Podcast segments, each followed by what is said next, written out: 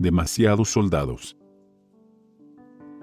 Y Jehová dijo a Gedeón, el pueblo que está contigo es mucho para que yo entregue a los madianitas en su mano, no sea que se alabe Israel contra mí, diciendo, mi mano me ha salvado.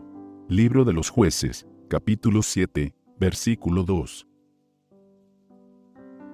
Se había hecho ley en Israel, que antes de que el ejército saliera a la batalla, se le hiciese la siguiente proclamación, quien ha edificado casa nueva, y no la ha estrenado, vaya, y vuélvase a su casa, no sea que muera en la batalla, y algún otro la estrene.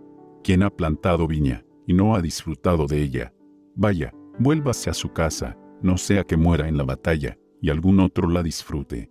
Quien se ha desposado con mujer, y no la ha tomado, vaya, y vuélvase a su casa, no sea que muera en la batalla, y algún otro la tome. Además los oficiales debían decir al pueblo, quien es hombre medroso y pusilánime, vaya, y vuélvase a su casa, y no apoque el corazón de sus hermanos, como el corazón suyo. Debido a que el número de sus soldados era muy pequeño, en comparación con los del enemigo, Gedeón se había abstenido de hacer la proclamación de costumbre. Se llenó de asombro al oír que su ejército era demasiado grande, pero el Señor veía el orgullo y la incredulidad que había en el corazón de su pueblo. Incitado por las conmovedoras exhortaciones de Gedeón, se había alistado de buena gana, pero muchos se llenaron de temor al ver las multitudes de los madianitas. No obstante, si Israel hubiera triunfado, aquellos mismos miedosos se habrían atribuido la gloria, en vez de adjudicarle la victoria a Dios.